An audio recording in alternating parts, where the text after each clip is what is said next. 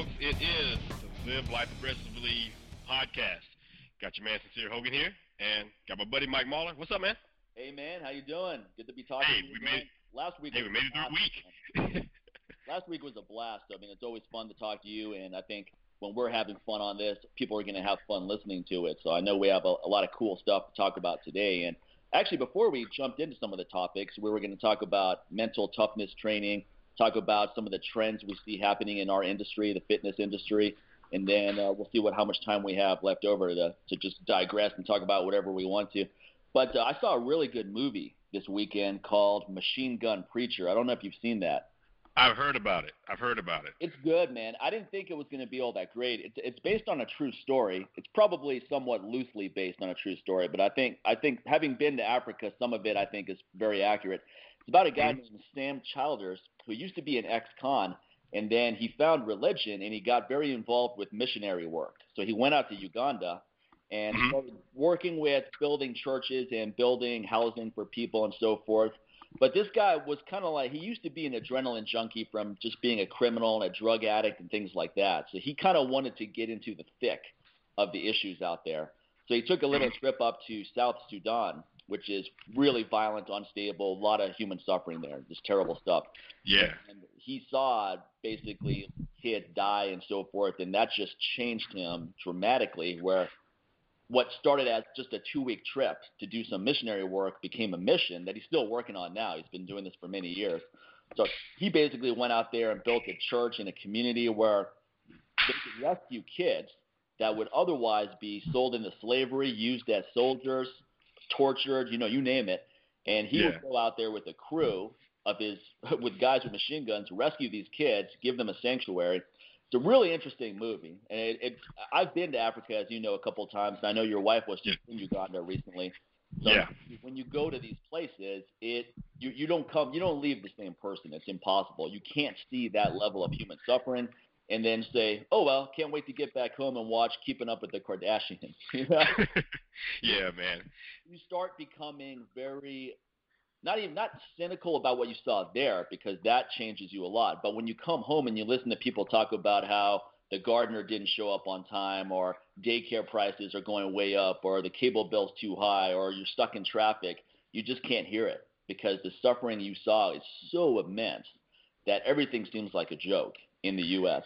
So it's one of those things where I think everyone should check out this movie. I think it would give you I mean nothing nothing takes the place of going to Africa. Not everyone can do that obviously. Right. But this movie, this movie was done very well in the sense that it's an interesting story.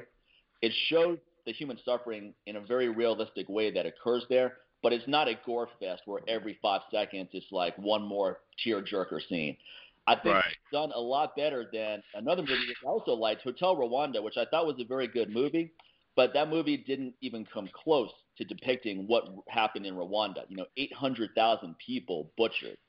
I know, man couple months. And I didn't even realize that after I watched the movie because I, I watched the movie and I'm like, wow, that's just, this is terrible. I'm thinking maybe a couple hundred people, maybe a thousand people died, something like that. No, 800,000 people. I mean, this happened in our lifetime. The worst genocide, one of the worst genocides in human history, certainly within our lifetime. And it's one of those things where you know you hear about stuff like this, especially for people who've never been overseas. They hear about stuff like this and they're kind of, it's almost like it's not, it doesn't even exist because you've never been anywhere you're like, wow, that's terrible, and then you flip the channel on CNN and go back to whatever you're doing. And I'm not necessarily criticizing people for that because I understand that if you've never been to any of these places, and even if you have, I mean, there's only so much that you can focus on it because you'll you'll just drive yourself crazy. Because if you don't have a plan of action on what you feel you can do to help, then you have two choices. One, you can sit around and feel sad all day for these kids, or you can just try to forget about it or distract yourself and focus on something else. But I think, and I think charity is actually not as easy as it sounds because I think a lot of people are very, very charitable. I think the average person who, who would be exposed to that level of suffering would want to do something to help out. The problem right. is that just giving money to an organization rarely fixes the problem. In fact, there's a really good book called The Road to Hell. And, you know, it's based on the famous saying, of course, the road to hell is paved with good intention And it basically talks about how most nonprofits are just flat out scams. And you and I have talked about this many times. Oh yeah, I mean, I'm I'm thankful that you pointed out that you know a couple of websites to me to actually like really check up on a lot of these organizations. you know, not to shoot down. I mean, there are quite there are a lot of organizations that do a lot of good, and I mean they they actually do take the money and do help the people they intend to help. But there are some. I mean, yeah, they're helping people, but they're not really doing as much as, as what they're getting. I mean, I'm looking at some of the CEOs and their salaries. I'm like, this is ridiculous. Yeah, Red it's supposed to be a nonprofit. Like, dude, I mean, you're making like half a million dollars. Really? Go to a website called, for people listening, go to a website called charitynavigator.org. So exactly. Navigator.org, and if it doesn't show up for some reason, just put it in Google and it'll pop up. And you mm-hmm. can actually go take a look at any charity in the U.S., not worldwide charities. It's basically just based charities based in the U.S. And you can get an idea of the salaries that the top people make. You can look at how much money they have versus how much they spend, how much is actually in the field. So you can get you can get quite an accurate assessment of whether this is an organization you really want to give money to. And right. Some of you are going to be really shocked and then you're going to be really mad because some of these organizations are probably ones that you've been giving money to for a long time thinking that you're doing some good. But I'm looking right. I'm looking at the Red Cross profile right now. Okay, and the Red Cross yeah, that's that's my example right there and it's even before you told me you know about this website, dude. I mean, there are certain things that are like closer to home that really involved the Red Cross that they dropped the ball on, or excuse me, yeah. pretty much we didn't even see the game. okay, we didn't even see them get to drop the ball because we weren't even invited to the game. I mean, things from Hurricane Katrina all the way to like Hurricane Ike. So there's a lot of things that happened right here in my area, here in the Gulf Coast, that involved them. That to this day they still didn't provide any real answers to. I mean, there's a lot of things concerning Hurricane Katrina to this day, as far as all the money that was donated to that, that is gone unaccounted for. So suffice it to say, once you pointed me to that website, and then just kind of looking at them, I, I, I was done. I was done. I mean, there's so many other, there's so many other ways, you know, to kind of go around all this. To me, it seems like it's now becoming the Red Cross. To me, seems like it's becoming this big political, like profit machine now. Well, ridiculous. So that's, that's just my opinion, and people can disagree with me. I, hey, I don't mind, but that's my opinion. That's the cool thing about it. One thing about you, you'll hear from both of us here. It's our opinions, okay? So guess what? It's it's our truth. So I know some people are like, no, they do a lot of good, blah blah. Well, you know what? I don't see it. It's recently, okay? Maybe in the beginning, maybe hell, up until up in 20 years ago, maybe they did. But as of now, I don't see it. And I know a lot of people who don't see it who are touched by all those events in our area who could tell you they are still waiting for that aid and that help. And hell, Katrina, we're talking about something that happened like eight what eight years ago. you know, people still waiting. So yeah, man, just even bring up the Red Cross right now. It gets it gets me a little sour just even talking about them. Oh, me too. I mean, and, and I'm sure a lot of people listening who are not aware of this. I mean, I'm looking at their profile page right now the president has a, a salary of five hundred thousand dollars. Okay, five hundred thousand. That's way beyond an executive salary for a profit-inducing company. And here's a nonprofit where a president is making that much. That that's ridiculous. And then you're looking at their net assets, two billion dollars in net assets. Why do they have a bunch of money sitting around? It should be in the field actually helping people. Why do they even need to raise money when something happens? They have this much in they have a surplus yeah, it's ridiculous. It's ridiculous. Like that, the excess they had for last year is. Or this is 2011 statement actually. Okay, so the excess they had for I guess around 2011, we're looking at 30 million dollars in excess. Now, and now on the flip note of that, we have a lot of friends that live in the you know the New York, New Jersey area.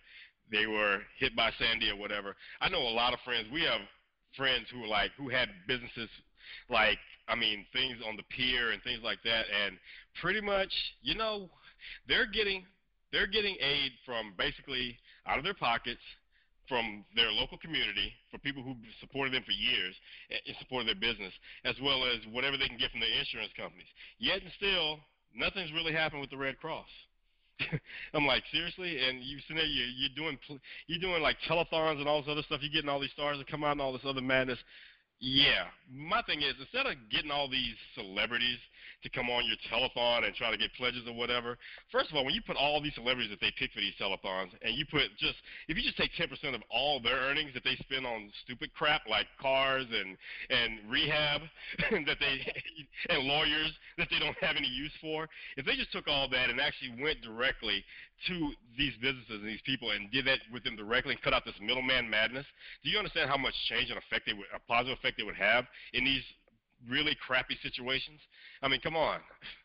Oh, it would be unreal. Yeah, it would. Be yeah, unreal. And that's a really good point. It's like you can always look at one way to assess whether a nonprofit is using money wisely is whether they actually advertise on TV or not. If they do, it's probably not being used efficiently because that's a lot of money being blown for advertising oh, yeah. on television. So I like I always recommend people look for small grassroots nonprofit type organizations, ones where maybe you even know the guy or the lady who started it and they have a low burn rate, it's transparent as possible. My friend Melya Kaplan has a great organization called Voice for Animals in in uh, Los Angeles, and what she does is help abandoned animals that have been left for foreclosures, get them adopted, things like that and her salary is twenty thousand dollars a year, which frankly I think is a lot lower than she should pay herself. I think that's a little bit too low, you know. But right. that's, that's the kind of selfless person she is. I mean, I think she should pay herself at least thirty five, forty thousand. I mean, I, come on, she lives in Los Angeles, not exactly an inexpensive place to live.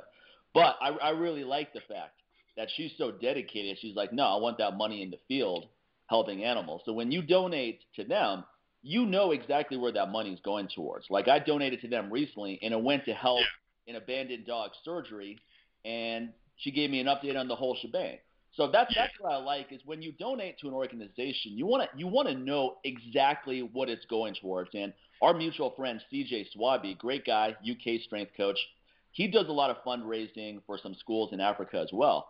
And he, mm-hmm. he said that the best way to raise funds is to make it very clear what the money's going towards. So, for example, yeah. we're trying to raise money to build a kitchen for these kids in this school, or we're trying to build a new classroom.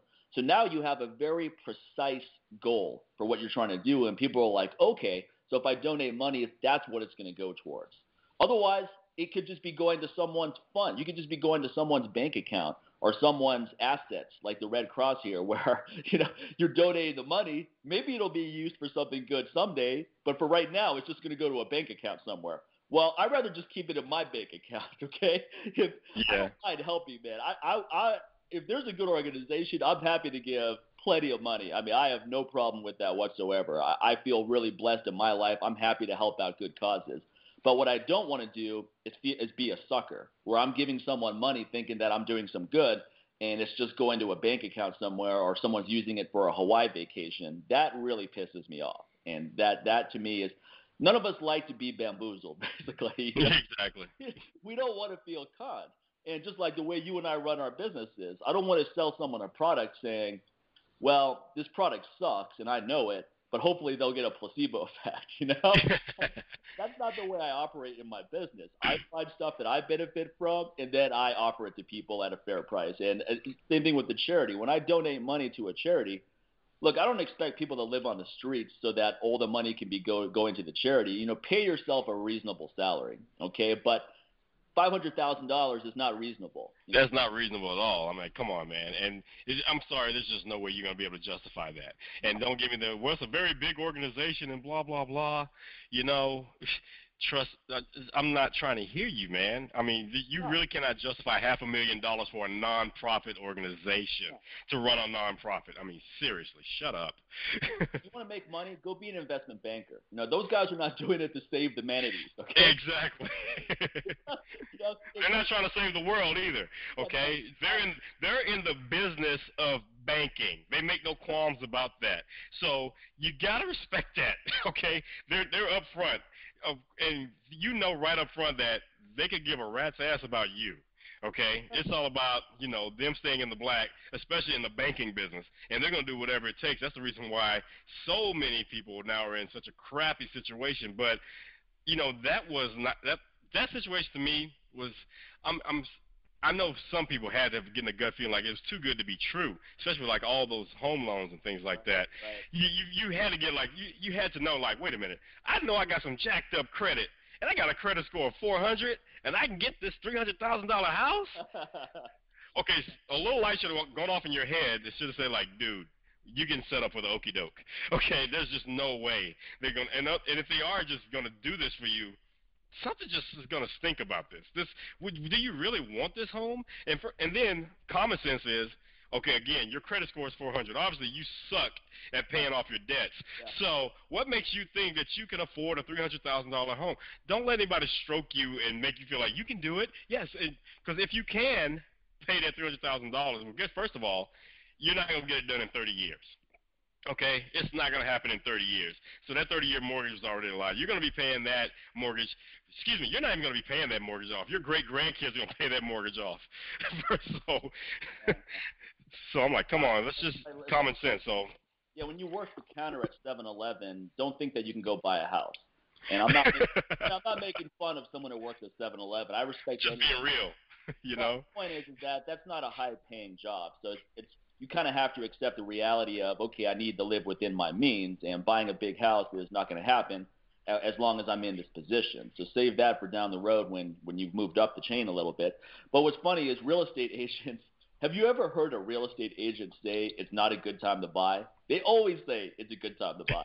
yeah, I've looked at houses many times where right before this whole crash occurred, actually, oh, it's a great time to buy. Things are going way up and then things started crashing. Oh, it's a great time to buy now. Things are going way down. exactly. I mean, it's the same thing with stocks. It's the same thing with stocks. When the economy's bad, this is the perfect time to buy stocks while they're at low prices, and and get in now because they're going to go back up. That's just you know trends have always shown that. And then when stocks are like sky high, this is the perfect time because everybody's buying. You don't want to be left out in the cold. They give everybody this this projection of fear. You don't want to get left out.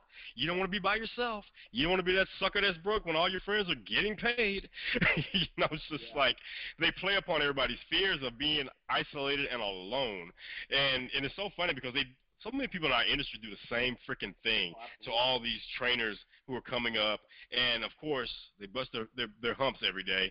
You know, when they open up a gym, things are not probably going off as quickly as they wanted to, but then they get suckered by you know some of these fitness marketing guys out there who's like, you know, this is the this is the the way to make that six and seven figures, man. You need to you need to go to my seminar. You need to come and spend three days with me and listen to all my experts who they have every freaking year talking about the same crap. Okay, so I'm like, your experts, they haven't advanced their game. They're still talking about stuff they were talking about in 2006. It's 2013. The industry has changed so much. Why are they still talking about the same stuff? SEO. You got to get, you know, great position in SEO. Like, come on, man. We still talking about SEO? you know what? really? This is a good segue, Sincere. This is a good one. I, I, wanted to talk about some of the trends in our fitness industry. So let's, yeah. let's use this as a segue and jump right in because you're bringing up one thing that really irritates me, and it's I, I don't like people. Okay, I, I give I've done courses on fitness marketing too. Okay, I did a seminar last year. I gave away good info. Now, but what I what I feel makes me authentic is the sense that I still make money as a trainer. In other words, I'm not trying to be a fitness marketing expert. I'm not a guy who used to do workshops, who used to design programs for people, who used to design supplements, who's now trying to teach you how to do that.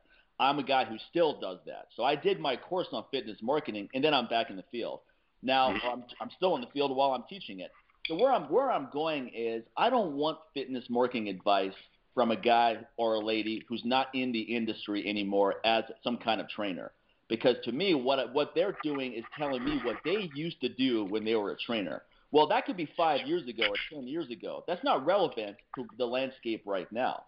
Exactly. And the other thing that irritates me about a lot of fitness marketing so-called experts, and I've and I've spoken at events like this before, so I've seen a lot of these other people.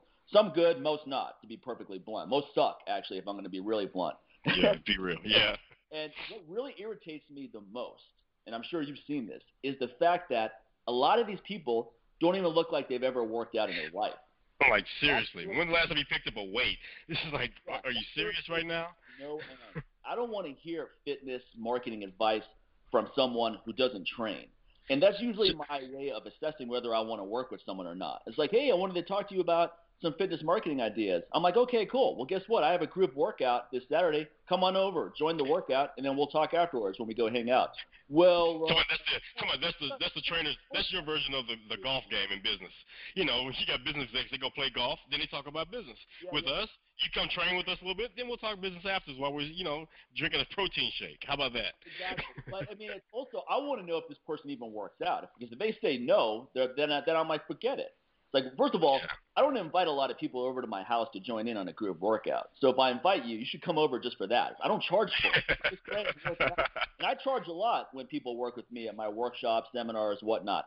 So if I'm inviting you to come over and jump in one of the workouts, it's fun, man. You should come over. It's not like you're getting, you're not paying to do that. That's number one. Number two, it gives me an idea to assess someone's mental toughness, which is the other exactly I wanted to talk about today because someone comes over and they do they do a half-ass effort with one of the group workouts, you're not going to be invited back. In fact, I'll probably tell you to leave because what's happening is you're making the group worse. So like my rule of thumb is, look, friends, anyone I invite is welcome to come over and join the group workout. The only thing I ask is that you put in 100%. That doesn't mean that you have to be the strongest guy or the strongest lady. No, I want to see a, a, strong effort because that makes everybody better. It makes me better, it makes everyone else better. If I do the same thing, it makes you better. And now all of us have an awesome workout. I mean, if you get a good group of people and you work out a couple times a week, your progress is going to be so much better than if you trained alone. It's not even going to. Oh be yeah. It's so much more fun, and then you you feed off that group energy. It's like you're one stick. You can break that stick easily, but five or six people training hard, bam, you can't break all six sticks. So it's kind of like that mentality. You're always going to be strong. Yeah. But if you have a bunch of people there that are whiny and just standing around and not attacking, oh man, like oh, what, what should I do next? Like, pay attention, man. What do you think we're doing here? You know, like that kind of stuff. If if if we have to motivate someone, oh come on, come on, go ahead, you can do it. No, no, everyone should be jumping in. Or that deadly question, man. How many how many more rounds, man? How how, how long are we gonna do this one? Are you what? what? Or, or what's funny is people. one of the clever things that people do when they start fatiguing is they'll start asking you a bunch of questions in the middle of the workout, right? We have this happen. Buying time. You're trying to stall. We're not doing that. We're not going to make a one minute break 20 minutes because you want to pick my brain. So whatever, whenever I have someone who's a real yabber, I'll, I'll just be like, okay, first, first go do this, then talk. Guess what? They don't want to talk after that. They're just they're trying to catch up. Come on. You know, and that's why I said that's why God invented the burpee the burpee is the official STFU work uh, exercise of of my class. When somebody's running their yap, have them do burpees. By the time they're done, the last thing they're gonna want to do is ask you a bunch of freaking questions. All they want to do is catch their breath. So that's my official. That's my go-to STFU exercise right there. Just burpees. They'll shut anybody the hell up. That's true. They do some metabolic conditioning stuff, sledgehammer strikes, kettlebell swings, battling ropes, burpees, body weight stuff. You just throw it in the mix. You have a lot of variety, good times, farmers walks. Everyone has a blast with this stuff, and it's tough work. So when when you're done with your set, you have a break while you're waiting for the next person to go. You better take it. It's not time to. Oh yeah. And you, you're not going to want to. So that's that's what happens. So it's, I don't even have to tell someone like, hey, you know, stop talking, let's work out. I just have them do one thing, and I picked this up from Mark Philippi when I trained with him because he would have athletes come in and start jabbering away. He would say, "Look, do the set first, then talk." And they didn't want to talk after they did the set. that was a very effective way of him saying, "Shut up and train." Shut the shut up. Exactly. And, and that that was the, he's very clever at that. He, I'm very impressed with Mark Philippi, who's an awesome strength coach here in Las Vegas. He's very good at assessing people's personalities and knowing exactly what to say to get that person motivated. So on one hand, he may have a professional football player who needs to be told, hey, look, stop messing around, jump in there and do that. And then he'll do it. At the same time, he may be have he may have an overweight kid with no self confidence who just came in in his first day, who tried doing something, it didn't work that well, he's totally demoralized. He'll go over to that kid and say, look, it's going to be a tough road, so don't worry about how you feel right now. Just do your best, and we'll keep improving. And then that kid feels better because if he tells that kid the same thing he just told the NFL player, that kid's going to break him worse. You know, this kid's already beaten down, and this is what I hate about shows like uh, Biggest Loser. Yeah, Biggest Loser. I'm I, I'm I'm so happy I could barely remember the name of it. That's how. you know? And this show is ubiquitous worldwide. They have their own version in Australia, UK. Oh, I know, I know, I saw that. show everywhere. What I hate about that show more than anything else is it's let's humiliate overweight people for ratings. So let's let's put overweight people in workouts they're not that are not even close to being responsible, and scream in their face and humiliate them until they're crying, and then we'll get some good ratings. I think I think it's moronic, and a lot of people will say, well, you know, the ends justify the means. Look at them at the end of the show. It's like, well, look at them a year. Well, if that's the case. If the ends justify the means, then okay. First of all, well, look deeper than yourself, and and your motivation is just like, well, that means one less trip to frickin' you know marble slab you know, each week. The ends justify the means. Yeah, you want your ice cream, but guess what? If you want to start being healthy and feeling better, then guess what? You're gonna have to stop taking trips there. You gotta stay out of the drive-through. Well, no, man, I gotta, you know, I gotta eat. Exactly. But I don't want to buy organic. It costs too much. Hey, man, the ends justify the means. You said it. I didn't. Yeah. you know, and that's one thing I like about when you brought up Mark. One thing, I mean, I came, I met him when I came to your one of the first workshops I ever did with you. Um, it's when we first met, like face to face. Yeah. Um, and I met Mark at that workshop. Man, And I tell you, and it's, it's funny, like actually, like learning and training with someone that you've watched like kick so much behind man on all these strongman competitions. I used to watch him like on ESPN, you know, you know years before that, you know, while I was in college, you know, here you know, I had the opportunity to train with him at your workshop. But one thing about it, just like you were saying, I mean, he really learns. Even people he just met, you know, you can even tell just the way he worked with everyone at that workshop. He really was in tune with everyone's personalities.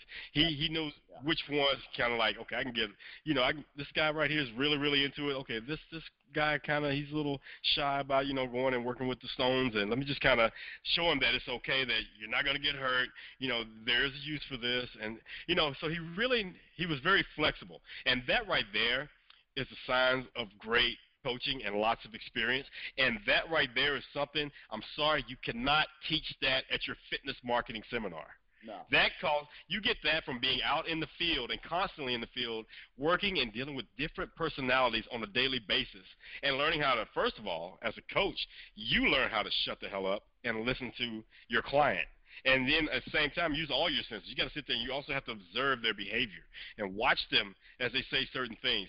Pick up on certain things they say. There are a lot of things. Sometimes people say different things like, you know, I've had clients say like, well, you know, since you know, you, you know, my fat behind can't do that. You know, little things like that. And guess what? As a coach, it's like you you, you got to help them change that language because if they're still subconsciously thinking of themselves that way, their progress is pretty much not going to happen their goals are not going to be reached because they're going to always they're always doubting themselves and they're always seeing themselves as this weak person who does not deserve to be better. Right. so it's just but again, that comes from being out in the field and actually being able to listen to your clients or listen to the people that you work with and really assessing and, and removing yourself from the equation as far as imposing your will on them. That's another problem a lot of people in the fitness industry have. They want to impose their will on their clients, just like you were saying about like the biggest loser and all that. But I can't even bring them into conversation because those are not even real trainers. Whenever I hear celebrity trainers, I'm like, you know what that's called? A paid actor. Okay, so I don't I don't even want to hear anything about a celebrity trainer on television. You know, especially when I used to work a desk at a gym that she co-owned another celebrity trainer from a reality show. I could care less about them, especially when they can't tell you where they got their kettlebell training from. you know, they took them about a year or two to even say who they worked with, and then that credibility was shot. So anyway, enough about them. That's a whole different story right there. But like I said, I, I get tired of all these trainers imposing their will on the client. So look, dude, if training like a bodybuilder worked for you, that's awesome. But if the client's coming in and they don't want to look like a bodybuilder, they're not trying to compete in a competition for a bodybuilder, don't try to impose that on them. Listen to what their goals are, and then hopefully you're experienced enough and smart enough to understand and figure out what's going to work for them and what's going to get them on the right path. And then be flexible enough and open enough to realize like if something is going on for a few weeks or a month or two and it's really not clicking with them, you'll readjust, you'll reevaluate, you'll reassess, and then you'll reboot and start all over again and let's go with something else. But most of the time their egos won't allow that. Because like, well, this worked for me. You know, eating like this worked for me. I've been eating paleo. You should be eating paleo. I've been a vegetarian. You need to eat vegetarian. Yep. You know, it's just like my thing is, well, why are you? Why do you choose to be that? You know, why'd you start? You, a lot of times they don't even really know. They they just heard that it sounds good, or God forbid, Dr. Oz said, you know, you should have a plant-based diet. At least you should do it for two or three months and then see what happens. I'm like, Dr. Oz, well, there is a pillar of of fitness. There's somebody I aspire to look like, and you know, with my life, like, no, man. What works for Dr. Oz works for Dr. Oz. So if Sally comes into you and she's like, "Hey, Mr. Trainer Boy, you know, this is what I want to do." We got to figure out, okay, you got to get down to the heart of the matter. What's really working for Sally? Okay, Sally might be one of those people that kind of, you know, like you're saying, like an overweight kid that Mark's dealt with. You got to kind of change your language the way you talk with them in order to encourage them. I can't sit there and talk to a Sally the way I would talk to Mike. Where I'm like, all right, Mike, you you you drag assing around, man. Come on, man. You looking like a little bitch right now. you know, some guys that works for us the majority of men that that we like that because it's almost a challenge. Okay, there are certain clients you just can't you can't come at them like that, and it's always funny when I'm hearing a lot of these male coaches out there and some of the things they say. I'm like, obviously you have not really worked with women. Okay, and I said not just I'm not talking about women who need to be coddled or anything like that. Even if you work with type A's, which the majority of my female clients are type A's, and when I say type A, it doesn't mean they're type B, meaning type butch. These are real women. Okay, it's not like I'm working with some, you know, some hardcore female athletes who think they're men. No, these are women who are mentally tough, you know, but at the same time, they're still feminine. So there's there's still certain ways that you need to talk to them, you know, that you're not gonna necessarily talk to your homeboy that you went to high school with, that you train with on the weekends, just to have a workout buddy with. So again, it's all about learning and knowing, and that's one thing I really liked about Mark, and I really picked up on that. And this was what 2008, 2009 when I was at that workshop.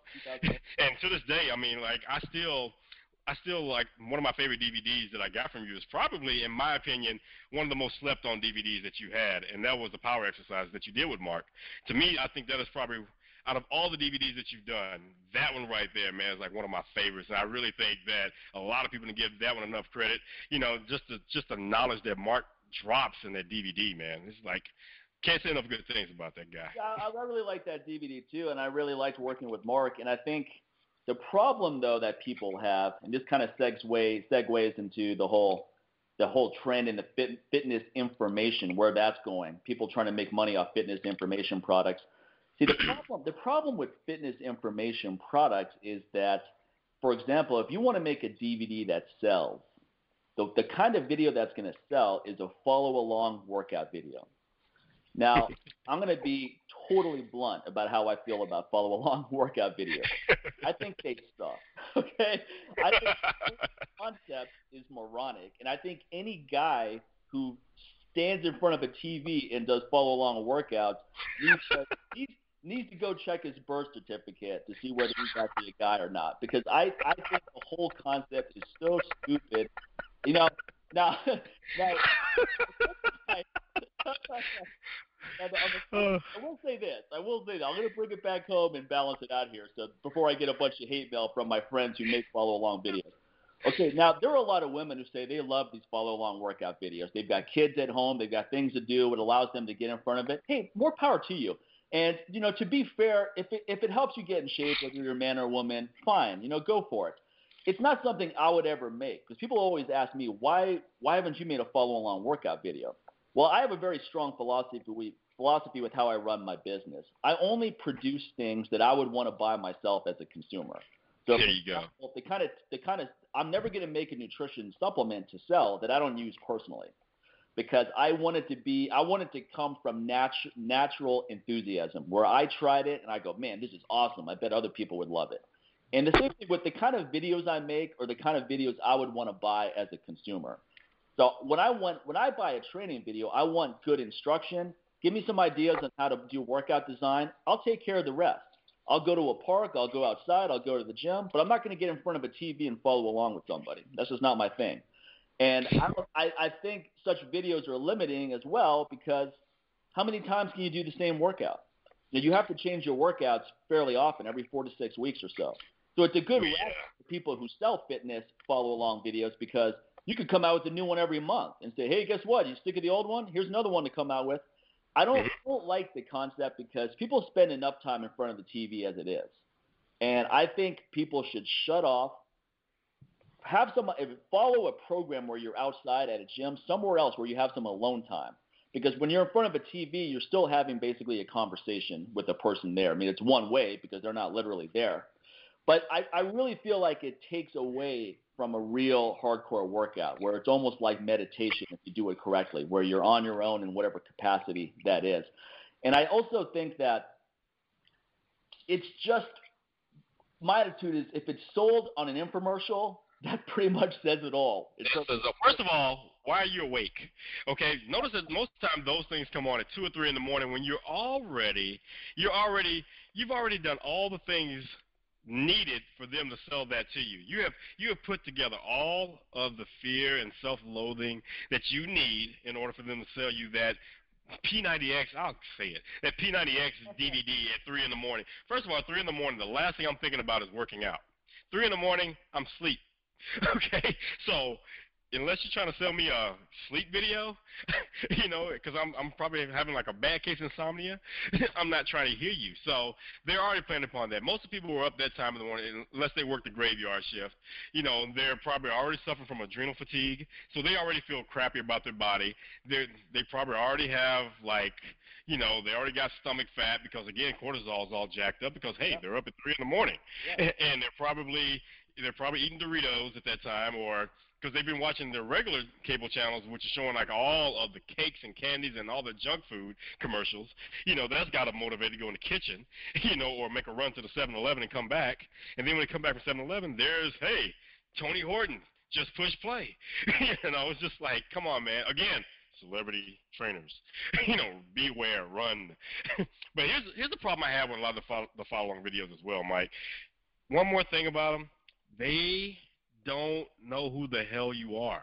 And what I mean by that is that they're not catered to you. They don't know any issues you have. They don't know about any of the issues I just brought up a minute ago, why you were up at 2 in the morning. They don't know that you have adrenal fatigue. And first of all, if you have adrenal fatigue already and you have high cortisol, what makes you think that you should be doing something like P90X, something that hardcore, and you, my friend, are just getting off the couch? Okay, so all that's going to do is really push your cortisol levels beyond, you know, beyond where they should be. So again, like I said, these DVDs don't cater to the the people that are buying them because it's very it's just like a fitness magazine. It's pretty much a one size fit all type thing because they can't cater it to everyone that reads the magazine or watches the commercial because that would be very time consuming. So why not just go and do the best you can is get out, experience the things that you find fun and challenging and motivating enough to make you want to come back and try it again. You know, get some people, get some friends or whatever, hold each other accountable. They know who you are too, so they pretty much know your personality. You know their personality. You find some things that work out for you guys, and the biggest thing is you got to be freaking patient. That's where all this leads to. And everybody wants something right away, so they go and buy something like P90X, and it's like, well, you know, I'm going to be I'm going to look like those people and be on the commercial after three months of doing this. Right. Okay, if you're already got a body fat percentage of like 49%, you're 150 pounds overweight, dude, you're not going to be on a P90X commercial. Okay, not in three months. Not in three months. Not, not. It's just not healthy. Even if you did that, if you smoked all the crack, you know, in the hood, you know, for three months straight, you still would not be in, in the shape to be in something like that. And please also believe most of the people you see in those commercials, they didn't do that in three months. They're fitness models. And on top of that, don't think also just because they're fitness models that they're in shape and they're they have the best health. A lot of them for these photo shoots and for these infomercials and all this other stuff, they put themselves through some really crappy diets as well, preparing for that shoot, oh, you know, or that filming. So they've deprived themselves as well. They've they've cut out water, they've cut out carbs, they've cut out all this different stuff. A lot of them are probably sitting there sipping on ice chips for hydration and things like that, just so they can have these, you know, striations and everything in their body. So, you know, seeing is not believing when you're oh, looking at all this. Fitness stuff. competitors also is that a lot of them, when they stop competing, they pile on body fat so fast. Oh, I know. Off season. It's off season. Several. I've had several contact me with hormonal issues saying and they'll send me photos of what they look like now, and you can't even believe they ever competed in a fitness competition because they just put on excessive amount of body fat. Their their cortisol was high for such a long time that now it's actually low, so it's actually almost shut off. And that's yeah. when you're in severe adrenal fatigue. You know, that's when you wake up in the morning and forget about no energy. You can't even get out of bed. I mean, you're like it takes everything you have just to get get out of bed and, and get your day going. So I mean, when you wake up with really low morning energy, that's a sign that you have some pretty bad adrenal fatigue. And then what happens is your cortisol goes way up at night. So now you can't even go to sleep. So it's really exactly. Now everything's reversed. You know, pretty much your body's acting as if the sun is out at midnight. Right. you know. You have this whole reversal. I mean, that's a topic. Well, we'll have a whole show on adrenal fatigue at some point and just kind of delve into that more. And we'll have some experts come on and and we'll have a good conversation about that for sure. That's no doubt about that. But the thing is, is that yeah, with a lot of fitness competitors, they're, they've taken themselves to such an extreme, and this happens to some bodybuilders too, that when they stop competing or they dial it back, all of a sudden their body's trying to balance out. So you start throwing on excessive body fat, you start having cravings for all kinds of things, and it's, that's just like a desperation on your body to try to find some yeah. equilibrium. So it's it's also what happens. Here's another thing about you really brought up a good point about how people need to be patient and not expect these transformations in 90 days. And there's a, there's a lot of reasons why people should be patient. And one of the reasons that people don't think about is even if you pull it off, okay, even if you make this awesome transformation in 90 days, the faster you get to your goal, the harder it is to hang on to your new physique. If you do it mm-hmm. in a more slow and controlled manner, then your body has time to adjust, and the more likely you are to keep that when you finally get there. So if you get your dream physique, let's say in three years, people hear that they're like, three years? Three years is nothing. Come on, this year this year is already in May. We're almost I know. halfway point of this year. I mean, if I told you, look, right now you're super overweight, you can you can't even touch your toes, you couldn't do a pull up to save your life, but in three years we're going to get you to this place. You're going to have great hormonal health. Your energy is going to be awesome. You're going to look good. Your skin's going to be nice. You're going to be energetic and so forth. Now, you'll experience a lot of progress along the way. I'm not saying oh, yeah. you're going to look like this today for two years, then you start making some progress. No, you're going to make progress along the way, not just in terms of how you look, but in terms of how you feel. You feel. Yeah. But it's going to take a while. And then, and then when people hear that and they think, why should it take that long? It's like, look, you've been overweight and unhealthy for what, 30 years now, 20 years? I say that all the time. I'm like, dude, let me tell you something. I said, if you come on, you can't focus. You can't focus on getting healthy in three years. I said, do you know how focused you were to get that freaking out of shape in the last 30? I was like, dude, you had laser sharp focus. Nothing in the world could have stopped you from going through that drive-through. So guess what? so now we're just gonna reverse things now. I said, if you can be that razor sharp and focused on being unhealthy, we can do the opposite. But you know, it uh, really comes down to at that time when you have people questioning like three years, you know, why so long? The fact that they have to ask that question is that they don't have a clear vision of where you know where they want to be. They don't really know. All they want to. These are the people are going to be more like, um, so why'd you call me? Uh, well, sincere, I want to lose weight. Okay, so why'd you call me? And I've done that before. My wife watches me doing some of these phone calls. She's like, I can't believe you talk to these people like that. I'm like, I need them to be clear because this this is gonna be my time. So I'm like, okay, why'd you call me? Well, I, you know, I kind of let myself go and blah, blah. So you can already hear in their voice. Right. They're right. still unsure. You know, I love the call where it's like, look, man, okay, I got kids and I'm trying to. First of all, I'm 40. My dad, he died of a heart attack when he was 55. That's 15 years from now. I'm not trying to be that dude. My uncle just died of cancer. You know, my mom's got diabetes. You know, and I got two kids right now. One of them is pre-diabetic. And who am I to sit there and like worry about my kids when you know I'm not being a good example? See that right there? That's the person that's going most likely they're going to make the changes they need to make, and they understand it's not going to happen overnight. Okay, they have a reason. They have, you know, I know it's so overused. I hear people say all the time, but these people know their why. They found their why. You know, and I know people have abused that term, especially all the marketing gurus or whatever. You got to know your why. Gosh, I just, I just want to punch them in the throat, man. Throat punching is a new thing. so, you know, after Melissa McCarthy, man, and, and identity theft, she brought back the throat punch, and I'm, I'm at that point. And I just feel like throat punching a lot of people now who just abuse these things, man. So it gets to the point where we're desensitized to the message behind such quotes, you know. No, it's true, and then the, I mean, it's, it's also the whole the whole I mean if you're at a fitness going back to the whole fitness marketing stuff. If if you're at a course and someone up there is saying you need to find your why and you're writing that down going yeah I really need to find my why. And, I mean I mean come on. I knew when I got into the fitness business I, I had a very clear idea of what I wanted to do. I didn't just jump in and say well let me see what happens and then we'll go from there. So I'm I'm a, I'm a strong believer in having a goal, but at the same time, you don't want to be so focused on achieving your goal that it becomes a distraction now. And yeah. that brings me back to what I, where I go here. I go, look, three years is not that long a time, but also the goal is nothing compared to the journey that you're about to take here and the kind of changes you're going to make as a person during this journey. That's going to be way more valuable. When you get to that goal, that'll be anticlimactic compared to all of the ups and downs, the, what you learned about yourself. You're going to learn about yourself in a big way, whether you have what it takes to push through and stay the course.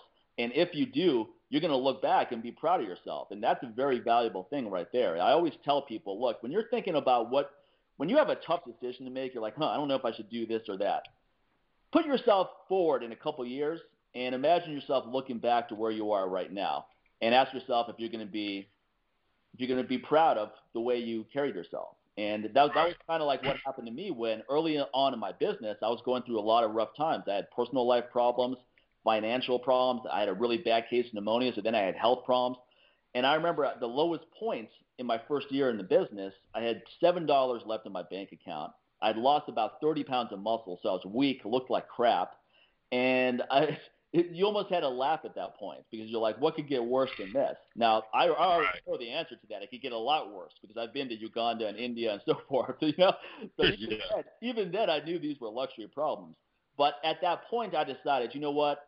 I'm going to have to go get a regular job for a while. I'll go work at the corporate world for a little bit, make some money, and then I'll come back to this in six months and and try again.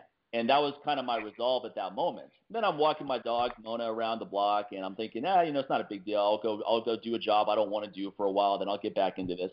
And I saw a bunch of people in an office building, very much similar to what I used to work in. And they're at the water cooler chit chatting, or they're in their office pretending they're working on the computer. and I go, you know what? I can't go back to that. I need to grow a pair, suck it up, and make this thing work. I didn't move out to Los Angeles to to leave with my tail between my legs or give up like every other loser who moves out there with these starry eyes. No, I wanted to go out there and build a successful business. And when I left, it was because I wanted to leave, not because I couldn't afford to be there anymore or because I just burned myself out, et cetera. So mean that was a big that was a big turning point for me as well. And I also one thing that I that allowed me to stay focused at that point is I had financial goals. I said this is how much I want to make in a couple of years. But I realized it was going to take a couple of years to make that. So another thing that really irritates me about a lot of fitness marketing people is I'm going to they'll say I'm going to show you how to make six figures your first year in business, which I think is stupid. You should be lucky. You should be you know what you know what you should do in your first year in business you should celebrate if you're still in business at the end of the year. Exactly. because most of them, most new businesses, most entrepreneurs, it's a wrap after one year. Yeah. So by the time they, by the time they have to go pay the, their first, their first set of taxes on April 15th, which that right there is a mistake. Like, why'd you wait to April 15th? You should have been paying it quarterly. Yeah. you know, but you'll learn. You'll learn. That's the thing. If you stick around long enough, you learn those little things. Right. Okay, and guess what? They're not really telling you about that at those seminars either. You know, like pretty much like, hey, you probably it's probably a lot smarter if you handle your taxes this way. So therefore, you're not hitting with such a burden once a year. And then next thing you know, you don't have the money, and then you're gonna sit there and have to like get it in installments, which they're gonna get interest. The IRS is gonna get interest on you, and then you're gonna be like, what's what's the what's the point? I'd rather go back, get a quote unquote regular real job, and at least when I was doing that, I was getting an income tax return. you know, at least they were giving me my money back. you know, all I'm doing now is just paying money out of my butt, man. That money I don't have, I'm always in the red. I'm not making a profit. I just need to shut this down. And most of them, one year, two year, it's a wrap, son. See ya. You know, then they become, like I said last week, it's that dude you run into at the Home Depot. You know, with his orange apron on, who, who sees who sees you walking in with your gym shirt on, and he's like, "Yeah, man, I used to be a trainer." but you know, man, it got hard. So you know, I had to get a real job, man. But you know, I'm, I'll do this for a little while. You know, I'll probably get back to it. You know, I'm just put in a couple more years here at Home Depot. No, because next they're gonna move you up, make you like assistant manager, and you're gonna be happy with that. okay. Yeah. Once, so. you, once you have a plan B, you can forget about plan A, and that's what that's when, whenever I hear someone saying, "Well." You know, if this doesn't work out, I'll go do this. I'm like, just I go got do something to fall on. Go do it now because you're not going to make it work. I mean, when I got into this business, first of all, this is the only thing that this I feel like I'm made to do this. This is what I'm made to do: be a fitness expert, fitness professional, whatever you want to call it. Because this has been a hobby of mine for a long time. It's something I'm good at. It's something I'm, I'm very enthusiastic about. It's something I spend a lot of my free time researching and learning new things. So I, I know this is what I'm destined to do. So when I got into this business finally, after delaying it and distracting myself and almost going out of my way to avoid doing what I know I would be great at, mm-hmm. when I finally did it, I my attitude was this is it. I don't want to do anything else. So I'm either going to make this happen or forget it. And it was and that, and that was what I and then when I had that turning point where I'm thinking about okay, I need to go work at this job or do this, the right move was put all your energy into your job into this business instead of going and working for someone else and trying to come back to fight another day. No. And I'm not I'm not telling other people how to live their life. Okay, this is what I knew was best for me. So you have to decide what's best for you. You're a grown person, so don't be like, oh well, Mike said that. uh you know, no, I, no, no, we did not say that. Mike was sharing his experience, and Sincere told you 20 minutes ago in this in this podcast. these are our opinions and our truths, aka we own this for ourselves. Anything that we share, we're just sharing. Okay, we're not telling you what to do. Exactly. What I always tell people is this: don't try to do this business or any other on the side, because that's a surefire way to fail. So if you're saying, well, I'm just gonna I'm gonna keep my full time job, but then I'm gonna do this on the side, and then when the side uh. when the side income matches my full time job, then I'll quit. Well, that just sounds dandy in theory, doesn't it? Doesn't that sound like a really nice, seamless transition? Well, life doesn't work that way. Life is chaotic. We, we don't have these seamless transitions in life most of the time.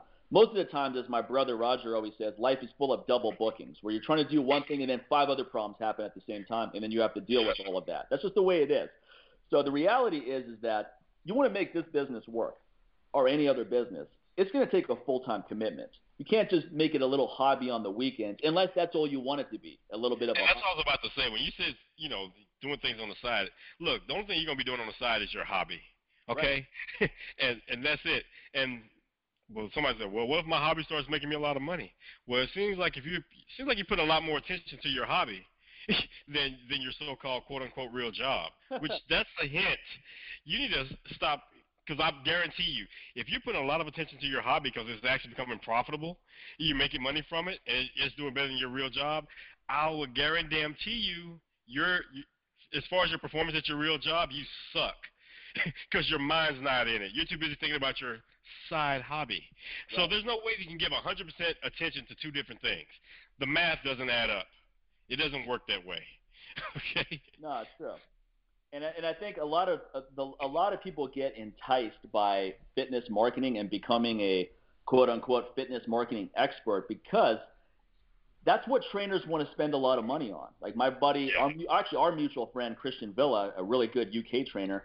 You know, I was hanging out with him in Brighton uh, last time I was in the UK, and he said uh, Sabina Scala was there too, and we're all having this really good conversation. She's another awesome UK trainer, and she was basically saying she was basically we're having this discussion on what what appeals to trainers, what kind of information do trainers want, and we're going back and forth, back and forth, and then Christian finally jumped in and he's like, look, what trainers want is how to make more money. you know, that's what they're paying money for. So they're not interested in in a course on you know how to improve their Olympic lifting technique or how to do a better kettlebell swing or how to kettlebell press a lot of weight unless it's going to make them more money. What they what they're what they're going to blow a lot of money on is how to make more money. Now, as a result of that mentality, a lot of fitness marketing experts totally exploit that because they're like, you know what, I'm just going to put out this course on how to do this, and I'm going to have a bunch of buzzwords in there and so forth. And now all of a sudden, all these trainers are going to come to my courses, and I'm just going to just shove them up and down with a bunch of garbage on how to do stuff. And when I, when I lectured at these events, the one thing I made really clear is that this is going to be hard work. It's like, you know, I'm giving you guys strategies that I know work, but don't think for a second that this means that you're not going to have to work hard. You're going to have to work really hard. And don't think for a second that it's going to work the same exact way for you that it did for me. You know, this is an evolving marketplace. Things are always changing. So you want to you want to start with good concepts such as being true to your brand, developing a brand which is an honest assessment of who you are rather than what you think will make you money. And then writing about topics, video blogging about topics, teaching about topics that are actually of genuine interest to you, not stuff that you think is going to make you money. It's like, yeah, you know what? Pilates may make money, but I don't want to do it. All right, so I'm not going to. No, trust me, because when I see a reformer, you know, the first when it comes when I see a reformer at Pilates studio, the last thing I'm thinking about is sitting there pulling on the cords and all that. I'm thinking about picking that thing up, flipping it over, and, and see how many times I can flip that thing over and over and pick it up and try to put it over my head and lift it. That's my mentality. Okay, so we're not going to see those things the same way. And it's funny that you just what you were saying about the branding situation. You know, I think that's the one thing that scares the living crap out of so many people in the fitness industry because so many come in the fitness industry as people who've studied exercise science. They're into the whole aspect of the exercise itself and trying to make people help people to be better through the aspect of health, fitness, wellness, exercise, blah blah blah. Right. What's missing through that entire vision, they see the methods. They see the client or the person receiving the methods, but they they fail to see where it all starts, and that's with themselves and them as the coach or the trainer. They don't understand that. Look, okay, yeah, now trust me. Thirty minutes ago, yeah, I, I said I couldn't stand celebrity trainers, you know, the ones on television anyway. But my thing is, a lot of coaches and trainers who are not on television, just everyday folks, don't see themselves as a brand. They don't see themselves as a celebrity. Look here, when you have people constantly asking you questions about their health and their fitness, and they see you as the, their go-to person, guess what? You are now an expert in their eyes. Right. You know, I, I want to, you know, the thing is, you're doing the thing that so many of them want to do at least from what they can see. They don't really know exactly. You could be, you know, you, like I said, you could be ripped and who knows what, but you probably eating the crappiest stuff ever. You probably living off protein shakes. They'll never know, you know. But the thing is, they're coming to you because in their eyes, they can only go by what they see in the beginning.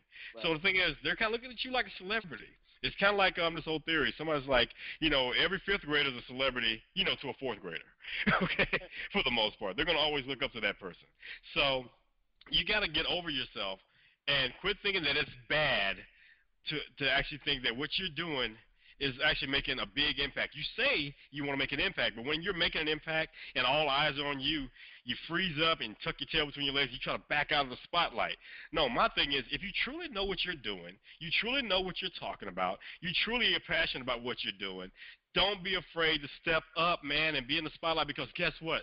The spotlight needs more people who are passionate about what they're doing, who truly want to help folks. And yeah, there's nothing wrong with actually making an income along the way by being in that spotlight, as long as you stay true to being that person that's providing good information and good products and and you're on top of your game you're, you're constantly in the field doing things then you have nothing to feel ashamed about. Now if you're a liar and you're just simply like copying other people's programs, or if you're just doing like a certain person did recently when I had to point out to Mike, like, hey man, I didn't know that you were like, you know, a part of this guy's website. I like how your videos all over the thing promoting it.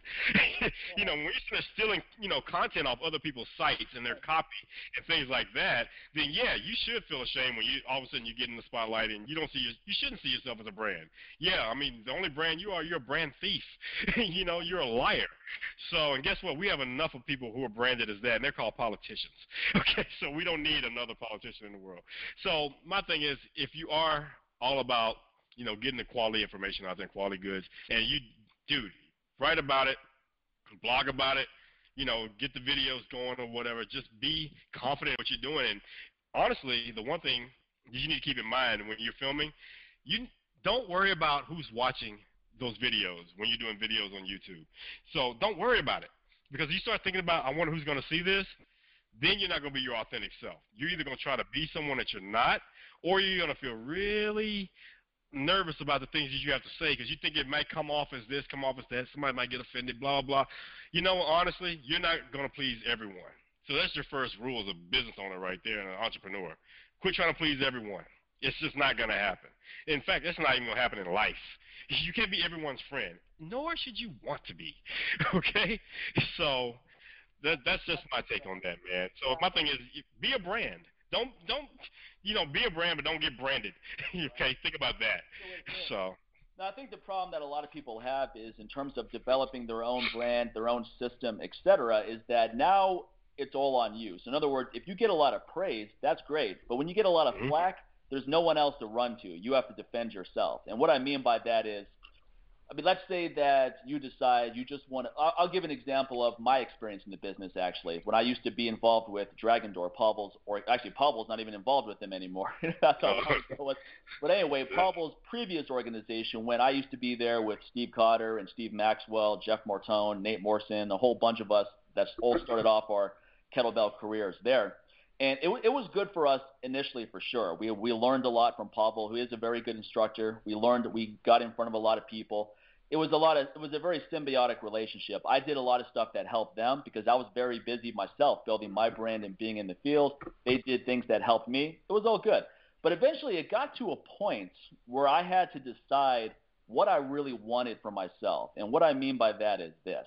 As long as I stayed in the Dragon Door organization as one of Pavel's inner circle guys, one of his top guys, all I would ever be known as is one of Pavel's top guys. That's it. Right. And I would basically be known as a guy who teaches his system.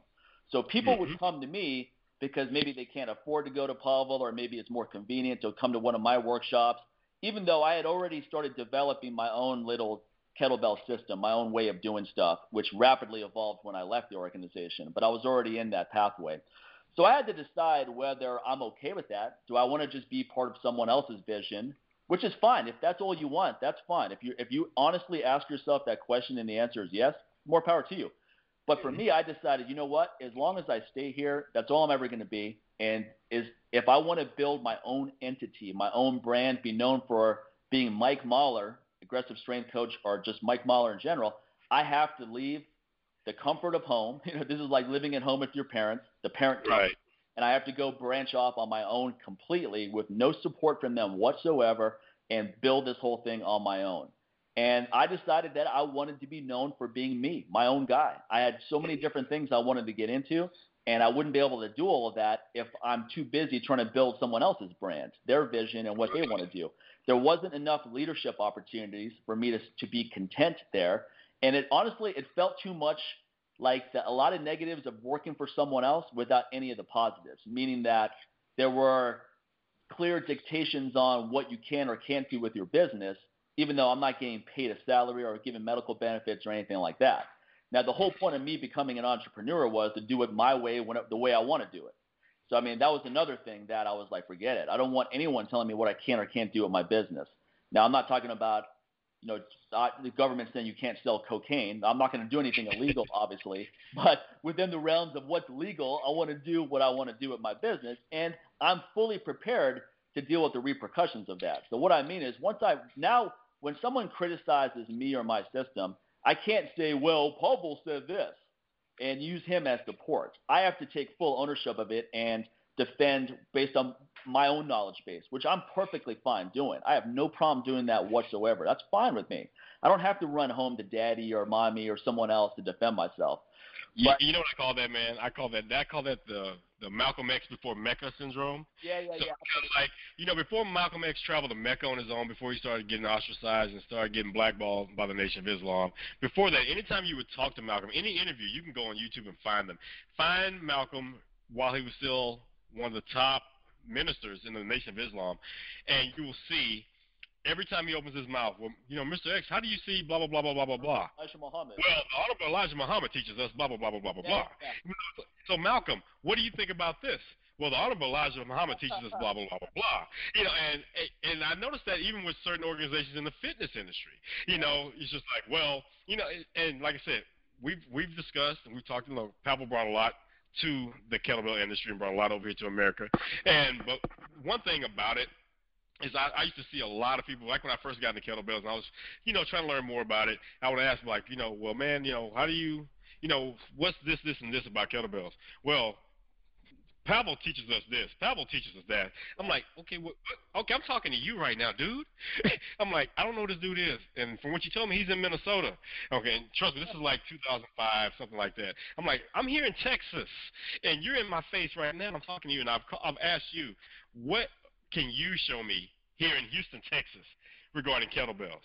Well, Pavel says that we need to blah blah blah blah, and you should blah. Oh God, dude, are you serious? I'm like, I've been through this phase in my life before. Okay, during my early college years, when I was learning about Malcolm X and all this, I, I understand this syndrome you're going through. so, and I was put off by that because I really wanted to learn from that coach, that coach at that time that I was talking to. You know, I didn't want to hear about at that point because I hadn't really heard of Pavel at the time. To me, it was this this this spirit, this figure. you know, it's like, okay, I don't even know who this is. I'm talking to you, and I, I get it. I, I understand this is the system that he's teaching, and you're teaching it as well. But what are you going to bring to the table and cater it to what I'm asking for right here? And another thing that reminds me of, dude, is network marketing as well. Oh, you know, these. I know, I know that gets you fired up. I know that's a whole different podcast right there, but it reminds me of network marketing because somehow, you know, you'll sit there and lie to yourself to saying that I'm building a business. No, you're not. you're building someone else's business. You're you're feeding someone else's dream. And you know what? I'm not even mad at the person who's ever the, the head of that who owns that network marketing company that you're working for. You know what I'm looking I'm looking at you cockeye because you honestly think that you are truly a owner of this business. Well, I tell you this let's just say they do something tax-wise, like a tax evasion situation with the IRS. I bet you you're going to separate yourself really quickly from that business, aren't you? Or let them get some major lawsuits because their product really didn't work and some people died behind it, or something like that. I'm pretty sure all of a sudden that's not your business anymore, and you still, oh, I don't sell that anymore. I stop, man. you can walk away from it at any time, which means it's not your business. And also the fact that uh, I always laugh when a network marketer will pitch you. He's or he or she will be like, "Yeah, I want to tell you about my my business." It's like it's not your business. You're not you're not you're not one of the owners or a major stockholder or anything like that. And then they'll they always use silly phrases like, "Hey, do you use soap? Well, let me tell you about my company." you, you use toilet paper? Let me tell you about my company's toilet paper. Oh man! Just laundry detergent is why I look at. Just for, I, I mean, I, I, I'm very good. I'm like the ninja of debating network marketing. So when I when I, when, I, when someone someone on a pl- like these guys will try to talk to you whenever they feel like they have a captive audience. So if you sit next to a network marketer on the plane, he or she is going to bring up that crap. Now somehow they are going to wish they never brought it up ever if they have the misfortune of sitting next to me on a plane because I will have them convinced that network marketing is making a deal with the devil before the plane lands. They're going to give up the business before it lands. I, I'm going to I'm going to counter pitch them so well. They're going to be like, oh man, this guy's right. This guy, this guy's right, man. I've been I've been I've been under this allure of this spell of this garbage for a long time. I better quit because I I know that industry and all the flaws so well. I mean, we could even do a whole show on on that and uh, we'll, we'll definitely do that. We'll, we'll we'll do that down the road, and we'll even bring in on some experts who can kind of give us both sides of the coin, like people that are pro network marketing, someone who's anti, and you guys decide for yourself. Then I think that would be a really interesting topic. But like you said, it, it's it's the problem is, and with a lot of trainers, is that they they have a really hard time dealing with flack. And I've had good friends who got in the business, and once people started talking smack about them, they just couldn't take it. They gave up because it, they just internalized it so much that it was too much for them. So I mean, you have to realize that anytime you put yourself on a public platform, whether it's a YouTube clip or you wrote a book or you know you wrote you wrote a you made a video, there's going to be people that think it sucks. That's just the reality of it. And hopefully more people like it than not. Otherwise, you need to go back to the drawing board and figure out why it bombed so badly. But you could write something that you could write the best book in the world and someone's going to think it sucks. You can make a killer video, someone's going to think it sucks. Someone's going to say it sucks just to mess with you because that's the internet wussy world we have. We got these idiots who get on keyboard warriors, you know. Yeah, we got the KB Dubs, man. That's what I call them. The KB Dubs are going to get you. the keyboard warriors. Yeah, so if those are kind of things that are going to bother you, then don't bother getting into our business because you no. can't be so worried of like, oh, I better not put this out there because someone may say it sucks. I mean, if you're even wasting your time thinking of that, you're in the wrong business. Now, you can, now, now, what people will do though, which is kind of like a compromise between not doing it and then building your own brand, is just stay within someone's organization where you stay behind that person. So when yeah. someone criticizes you, you can say, well, you know, Valeri taught me how to do this, or Pavel taught me how to do this, or Charles Poliquin told me how to do this, and then you can just use their name as a way to deflect the focus on you. That's all. Which sucks. Which absolutely sucks. as big as any of those people by doing that. You have to take full ownership of it. So when you recommend something and someone says it sucks, you have to be able to defend yourself. You also mm-hmm. have to be able to eat crow every once in a while because sometimes yep. you may recommend something and then a couple years later you're like, oh, that wasn't a good recommendation. And then what do you do at that point? Do you try to just cover up the dirt? No, that's not possible. The internet, everything is immortal on the internet. So if you said something five years ago, and I've, I'm speaking personally, you know, I've yeah, written stuff, I've written stuff where I look back on it now and I'm like, oh man, what was I thinking when I wrote that? But you know, it's what I thought at the time. But when someone asks me now, I'll be like, look, man, I'll be honest with you. I didn't. I. I years later, I looked. I realized that that was flawed, and here's why, and and that's the end of that. Rather than try to deflect it or bury it or hope no one finds out about it, you know. Exactly. Oh, trust me, I get it all the time. You know, I'll post some food, man, and it's like, man, I see you posting food of meat. you know, posting, you know, meats and things. I thought you were vegetarian. Right. No, I was. Well, what happened? Oh, I thought. Well, first thing that was so many people say, I thought you were vegan just because you and I are friends. Right. So right. The only way you and I are gonna be friends, I'm gonna have to be a vegan. Just to let you know, Mike. so, so after this call, our friendship is over. Because, because I just had venison kofta for breakfast this morning. So I know that's a deal breaker with us. After I saw that in your fridge, I was like, you know what? I don't think I'm going to do workshops with Sincere anymore. to my God forbid, that vegan actually stayed over in this mediator's house, you know, a couple of months ago. Yeah, yeah. what is the world going to think? All your paleo friends are going to be disappointed that that we're. I know. like, did you, did, you, did, did you put some meat in Mike's food? You know, in his breakfast, did you put some meat in his protein shake? like, first of all, I didn't serve him. I wasn't his little butler for the weekend. You know what the He's problem with diet is? Is that when people, when, whenever anyone tries to tell you how you should be eating, it's so moronic. It's not even funny. Because yeah, I mean, it's one thing to tell you, it's one thing to share information. So I may say, look, here's some of the things that I do that I think work, recommendations, etc. This is a good way to go. Like you know, general guidelines like low glycemic carbohydrates, balance of protein, carb, fat. You know, those those are general guidelines that are reasonable and so forth. But Yes. beyond that, you have to personalize nutrition to yourself. You have to become your own nutritionist at some point, and through years of experimentation, you'll be able to figure it out. Like I know exactly what works well for me at this point. I know how I respond to certain foods. I know how mm-hmm. to modify my diet to achieve different goals and so forth. So I've, I've made the vegan diet work. So I'll always, that doesn't mean that I'm going to try to make everyone else do it. So when someone comes to me for a nutrition program, it, I don't put them on a vegan diet unless they want to be. Unless they're telling me, look, I want to transition to that. I'm like, okay, I'll help you out with that. Otherwise, I'll help them within the parameters of what they're trying to achieve, what they like to eat, etc. Because that's what a good coach does. Because my my belief system with why I eat a certain way is basically like my own religion. So I'm not going to impose that on other people unless they want me to help them with that. Doesn't mean that I'm going to hide the fact that I follow a vegan diet or talk about it or put out information about it, but I'm not going to push that upon people. I'm not going to basically say, well, look, if you want to work with me, then you have to do this because that's just ridiculous. And the Yeah, I think that's a big mistake that's happening in this industry right now. You have too many people just like, well, I'll help you, but you know, you have to do this so and so challenge for the next 30 days and eliminate this and this and this. That's the reason why I do, and I, I told you about this a couple of months ago. That's one of the reasons why I was working with um, a friend of mine in the industry to put together that software program to really kind of help people throughout all that crap right there. So therefore, they can really learn how certain foods are going to function with their body, and not. not when I say certain foods, not saying that you know minus meat, minus this, minus that, but more like okay, when you're eating this ratio of food, when you're eating th- your food this way, this is how it's going to break down with your metabolism at this certain time when you're doing this activity and when you're doing this, this, and this, and make it in a way that is actually finally understandable. Because a lot of times, a lot of people in my industry, the problem is they've they've been in the industry so long and so out of touch with the outside world. Just like you were talking about some of these fitness marketing guys who no longer train or whatever. You have a lot of these fitness people who've never been out, who don't go out in the outside world and hang out with people other than more fitness people. So they don't truly know how to speak the language anymore of just the people who are not in the industry and make it understandable. So they're spitting out a bunch of scientific jargon and they're talking about all these, you know, the triglycerides are going to break down like this, and then you know you got your estrogen receptors are taking it. What? The hell are you saying, man? You know, that's how they're looking at you. They're giving you the Scooby Doo look when you're talking to some Joe Blow on the street. They're kind of giving you the, you know. And then guess what? After you said triglycerides, you finally became right after that you become Charlie Brown's teacher.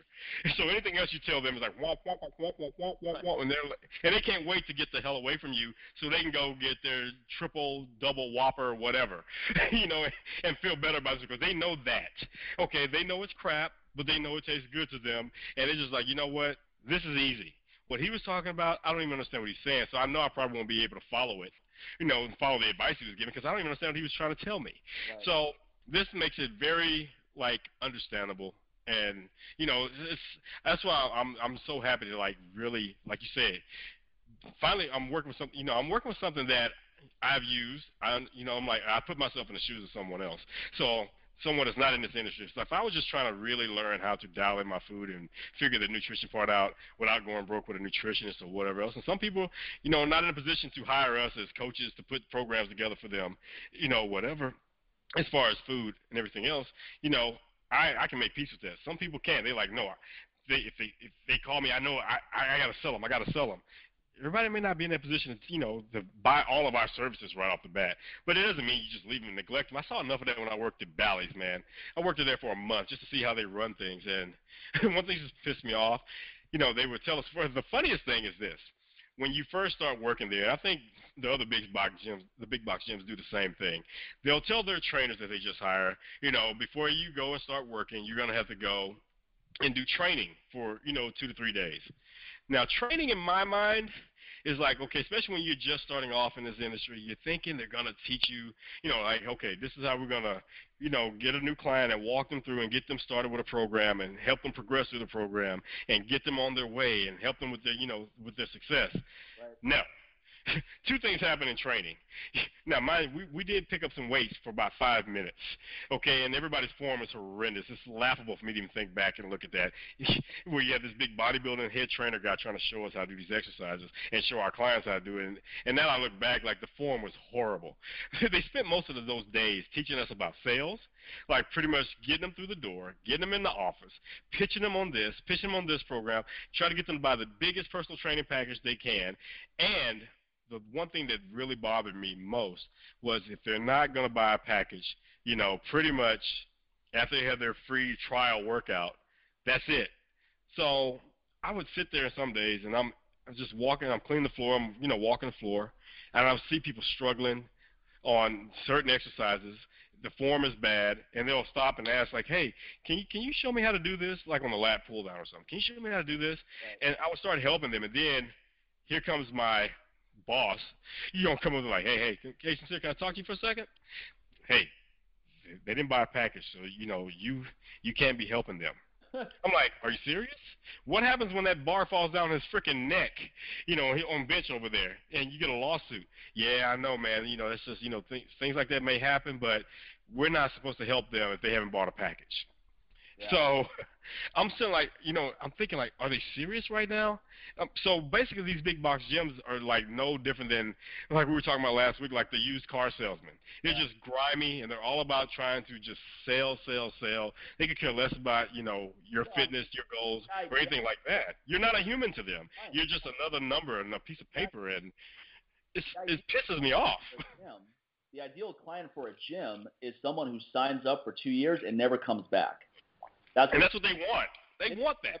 Guys like you know, the, the, I go to a local gym around the corner from my house about once or twice a week, and I have a nice home gym setup. But I go there just to get out of the house and be around regular people like what you're talking about because people come up to me, they ask me questions. These are not professional gym people. These are just people going to the gym. So it kind of gives me a pulse on the average person and it kind of gives me keeps me one foot in that world, and it gets me out of the house for variety and things like that. And there's some nice people I get to chit chat with there and so forth. But uh, whenever I'm there, it's obvious to me, and this is a nice gym. It's not like Bally's where they hard sell people who walk in the door and so forth. But the right. most important thing is getting people in the door, getting them signed up, and getting them out. Because yep. these gyms are charging as little as five, ten, fifteen dollars a month. Now you have to ask yourself this question. If every single person who's a member paying 10 bucks a month showed up at the same time, we would have to wait in line for like three hours to even get into the gym. Now that's never going to happen because, and that's kind of a sad statement that that never happens. It just shows you how few people actually even use or even value a gym membership. So they'll go sign up. They have access to all this equipment where they could get a great workout in a couple times a week and get in shape and so forth. But the sad reality is they're never going to come back. They're going to see that $10 bill on their credit card every month and they're going to say, well, it's just ten dollars. I'll probably go next week, or I'll go next month, or it's such a low amount that it's not even worth the time it takes to call up and cancel. And that's why they charge so little because they know that if they charged you 50 bucks a month and you saw that on your statement and you haven't gone, you cancel. Yeah, you, you know, if it's 10 bucks, you're thinking like, well, you know what? It's 10 bucks, and if I cancel now, I'll never be able to join again with that price again. exactly. well, you're not doing anything with the 10 bucks now. What makes you think later on you're going to come back? but the lowest person, the, yeah. the the employees that are lowest on the totem pole, and this is not necessarily the gym I go to, but just ones I've been to on average, like 24 Hour Fitness, Bally's especially you know, Gold's Gym. But Bally's especially, the lowest person on the totem pole is the personal trainer. Personal trainer. They could care less about you, which is really ironic given that it's a gym. Personal trainers should be treated like the gods of the place. Like everybody should. No, trust me. This is what they do. It's like you only get paid if the client shows up you the personal trainer. Yeah. and you'll probably make it just depends who you are. At least back then they were getting like 20 bucks you know you know 20 bucks per session. So of course what does that personal trainer try to do? You're on the phone calling these people trying to get them to show up and you're trying to get someone every freaking hour that you're at work. So the, it's no but it was funny there are a lot of people who started out in the personal training business on their own who have the same mentality. They're not making twenty dollars an hour; they may charge fifty dollars a session, or you know, seventy-five or a hundred. But at the same time, you only have so many hours in a day. So right. what happens is they're booked from ass crack thirty in the morning all the way until like eight, nine o'clock, and somewhere uh, throughout all that time, throughout that twelve to fifteen hours of work, they did not train at all they're not getting their own workout in. So eventually they're kind of letting themselves go or whatever, or they're doing some silly diet to try to appear small while they're wearing a lot of black. So, so what happens is they're no different than the guys at the big box gym, but in their minds they're thinking like, well, I own my own personal training business and I'm doing so much better than the dude at Bally's. No, you're really not because you both are not having time for yourselves. You're both on the paper chase. You're chasing out every client you can get. You're not living, you're not loving, you're not enjoying this business. You're working. You have a job. So you're first of all, personal trainer, business owner, you are still an employee. You're still an employee. You're a slave to your business. So you're no different than the twenty dollar a session trainer at Bally's.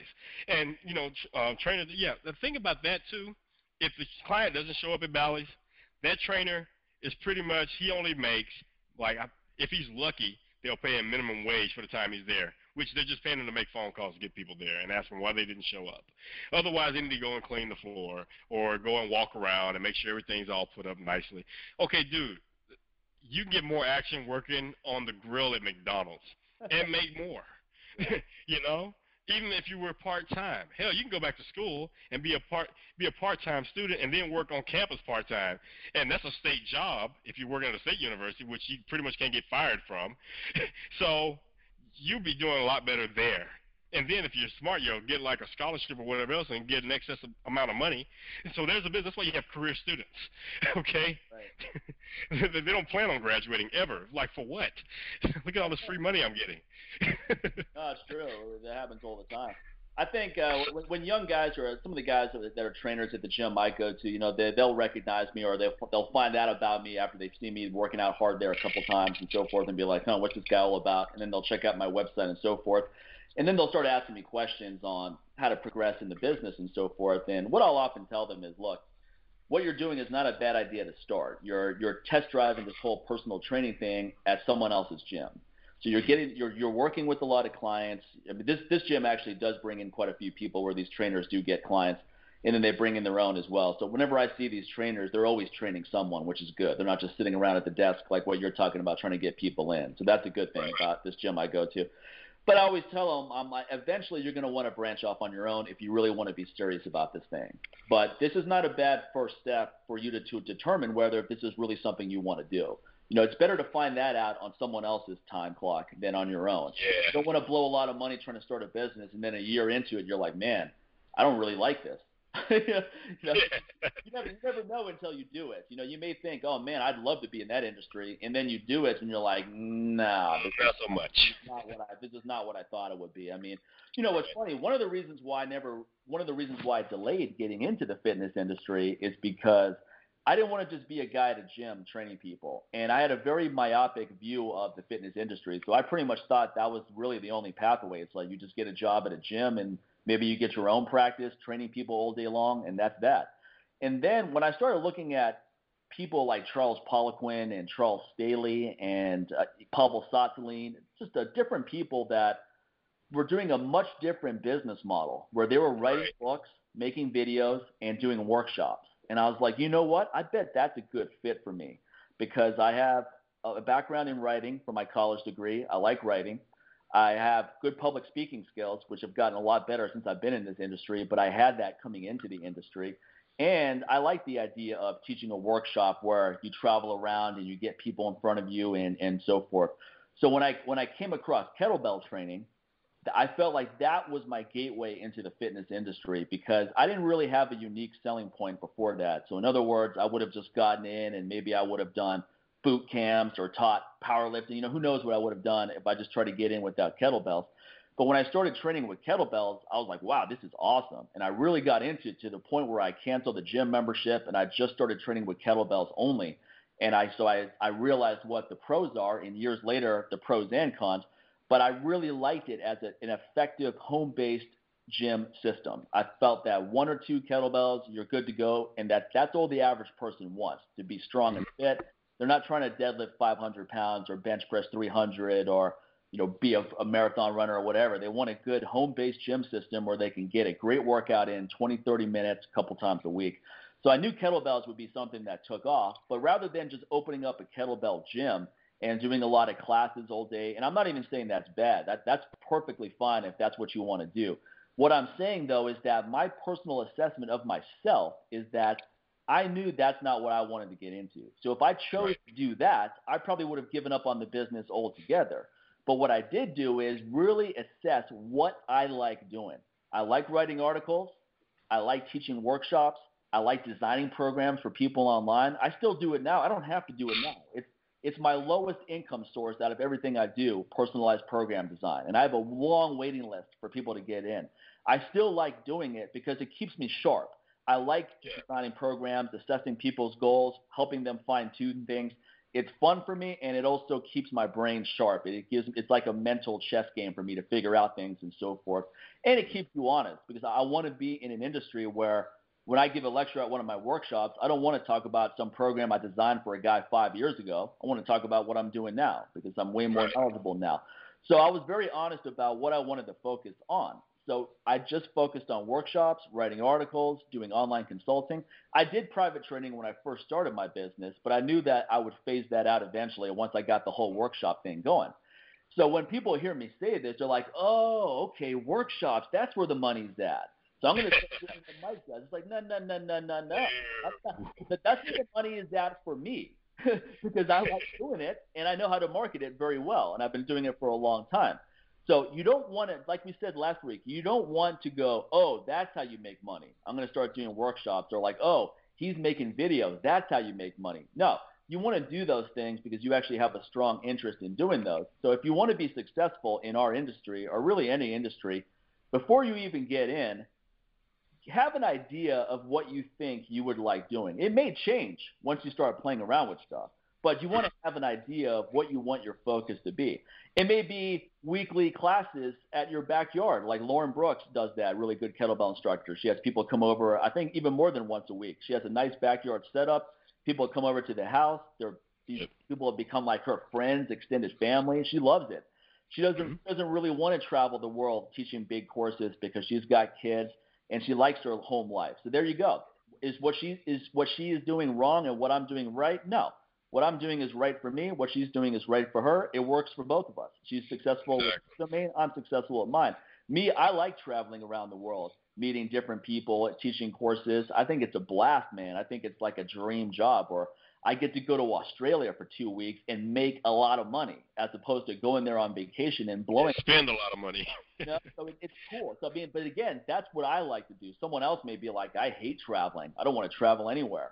yeah, that's funny. Yeah, that's uh, my buddy Mike House is the same way. He looks at what you and I do. He's like, ah, man, you you can have it. I just rather I don't like doing all that traveling. And it's funny. I'm I'm more of a mix of you and Lauren. You know, because of family, you know, I love to stay home sometimes, but I also love traveling. I, I I've always been that kid that always want to get out and see the world. I know so much out there for us to discover, and I want to go and see it. And that's just yeah. me personally. So I I try to find a balance to do both because at the end of the day, even when I'm traveling, there's once you get back home, there's nothing like sleeping in your own bed.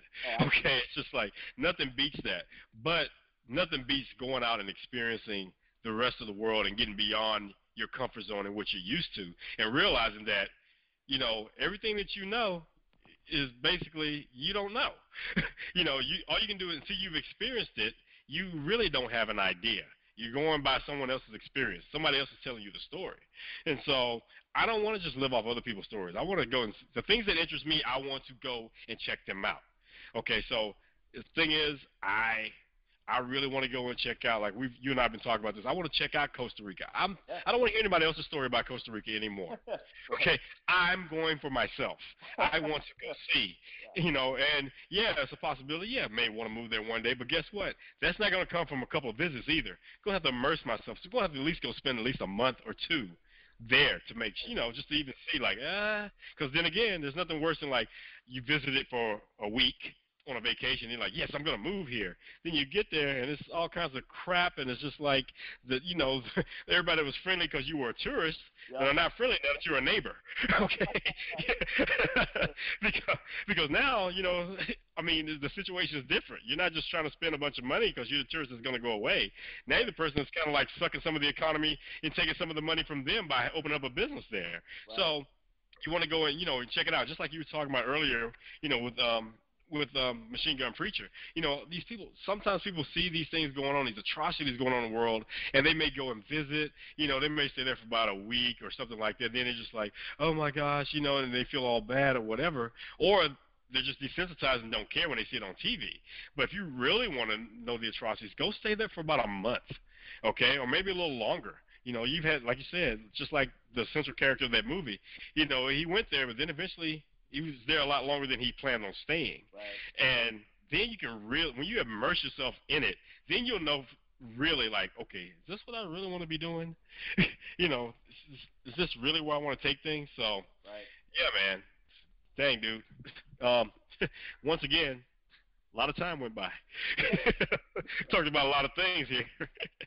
and once again, we didn't even talk about most of the stuff we said we were going to talk about. Yeah, I think we covered uh, almost. We almost covered two of the topics that we're going to talk about. Yeah, we tapped on them a little bit. well, let's let's do this. Let's let's save the whole mental toughness training for another show because there's actually a friend of mine named Jackson Yee. He's a really interesting guy who talks a lot about mental toughness training. He's a former bodybuilder, and then he really got into CrossFit style workouts, and then he kind of found his own niche there. So I already talked to him about being a guest on the show. So we, I think we should do one more show where it's just you and me talking about stuff, and then we'll start bringing on some guests like Jackson. And I know my friend Nate Morrison wants to come on, and so I mean we have a whole list of people that we can go to and start bringing on some interesting guests. And and that'll probably help us stay on target a little bit more too because we have to interview guys. but I think I think I think again I, I really want the podcast to be interesting conversations. So it's, people are going to listen and they're going to go, wow, that's these guys are talking about some interesting stuff. But I already I can already tell some people are going to listen and be like, oh, all it is is a bunch of guys talking about things. I don't want to listen to it. It's like, what's the point, guys? This and that. That's fine. Don't listen. Go find something else to do. Go go back and watch Seinfeld reruns or wherever you think is your life. That's fine because we're gonna we're gonna bring up topics that we find interesting to ourselves, which is why we're both we both sound interesting when we're talking right now. We're not talking about stuff that we could care less about because we think more people will listen if we do that. But let's let's just wrap up with one thing real quick where I wanted to talk real quick about some of the trends, like predicting some of the trends that are happening in our industry, the fitness industry. And one thing I think is happening already is that the whole fitness information segment of our industry is going the way of the music industry many years ago. It's really interesting to see it because I see it happening right in front of us. Where, like in the music industry, it used to be you're a band, you try to get a major label record, and yeah, hopefully they sell a lot. Hopefully you make something out of it. A lot of times you got screwed over and didn't make a dime, but that was it. If you didn't play with the big boys, you didn't get your music out there. Then all of a sudden, Napster came along. Everybody's sharing music back and forth. Bands like Metallica, who's who sold out, trying to crush oh. it. I was really disappointed with Metallica with the way they went after Napster. I, I used to be a huge Metallica fan, and I still am a fan of Metallica's first three albums. The rest of it, that's a podcast in and of itself. But oh yeah, we'll definitely bring my boy um, Bart Stewart in on that one. we talk about that all the time. But yeah, man. Puppets, that was that, that was like the end of the Metallica era. But but anyway, that's yeah. that's like another show right there. But uh, what happened with Napster, as as many of us know who listen, is that they blocked them from doing what they were trying to do, but it was just delaying the inevitable, which is basically if you're a band now good luck trying to make money selling songs. you know, unless you're like exactly. a, unless you're Beyonce or someone like that, good luck. And even her, she tours like crazy. Yeah, exactly. So it's not even the sales with her. It's it's the licensing. It's it's all the extra things that come along with it. It's the sponsorships and it's the shows. And that's when you that's when you realize the the record sales is not the it's not the name of the game. So that's when you have to become a brand you know, and they they tapped into that. And you know, a lot of guys, you know, in our industry, they're not, they're thinking like, well, if I just put out, you know, if I just keep putting out DVDs, or I just keep writing ebooks, you know, or if I just, you know, I start opening up more locations. You know, the thing is, they're spreading themselves thin, and it's just like this this this ongoing battle of just doing more and more stuff. you know, and being in the business of busyness. Yeah. So more and they more get off track, and they're gonna get burned out. You know. Right. So what's happening now in our industry? I mean, so basically, bands have to tour a lot more. They have to sell more merchandise to kind of make up the difference. Now, mm-hmm. bands tried to fight this, like Metallica back in the day.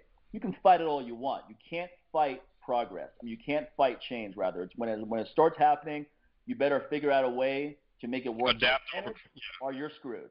So what's happening yep. right now with the fitness industry is that fitness information products like videos, ebooks, books, etc they're all going to become increasingly difficult to make money off of because there's so much free information on the internet, YouTube, all these different websites, etc. Now, many of you will be saying, yeah, but the information on YouTube sucks. And that's true, but not all of it, okay? Because I'm on YouTube. Sincere's on YouTube.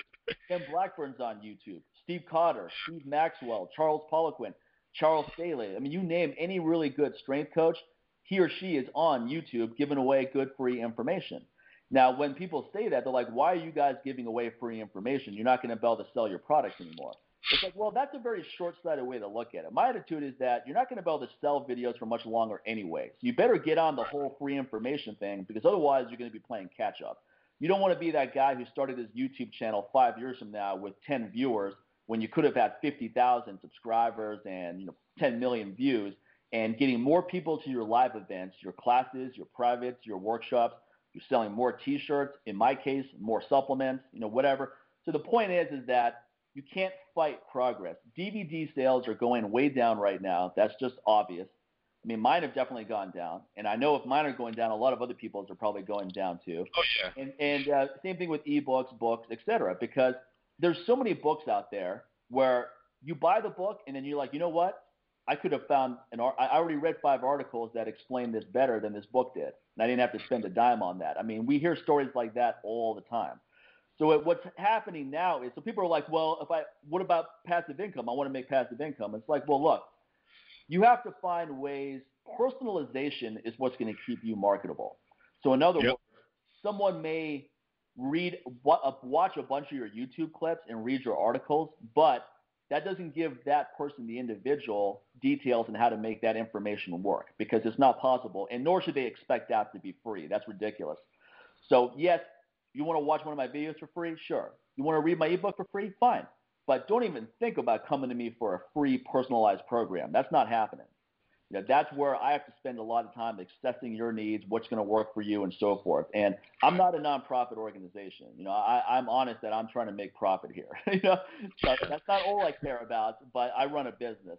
So I don't mind giving away a lot of free information. I think it's a great way to build your business. It's goodwill. It's putting out things that help people. I have no problem with that. I know there's people out there who can't afford other things, and my articles and YouTube clips really help those people, and, and that, that's great. I'm perfectly happy about that. I'm perfectly fine with that. But those same people shouldn't expect to be able to email me and give me their whole life story and expect me to design a personalized program for them for nothing. That's something you should have to pay for.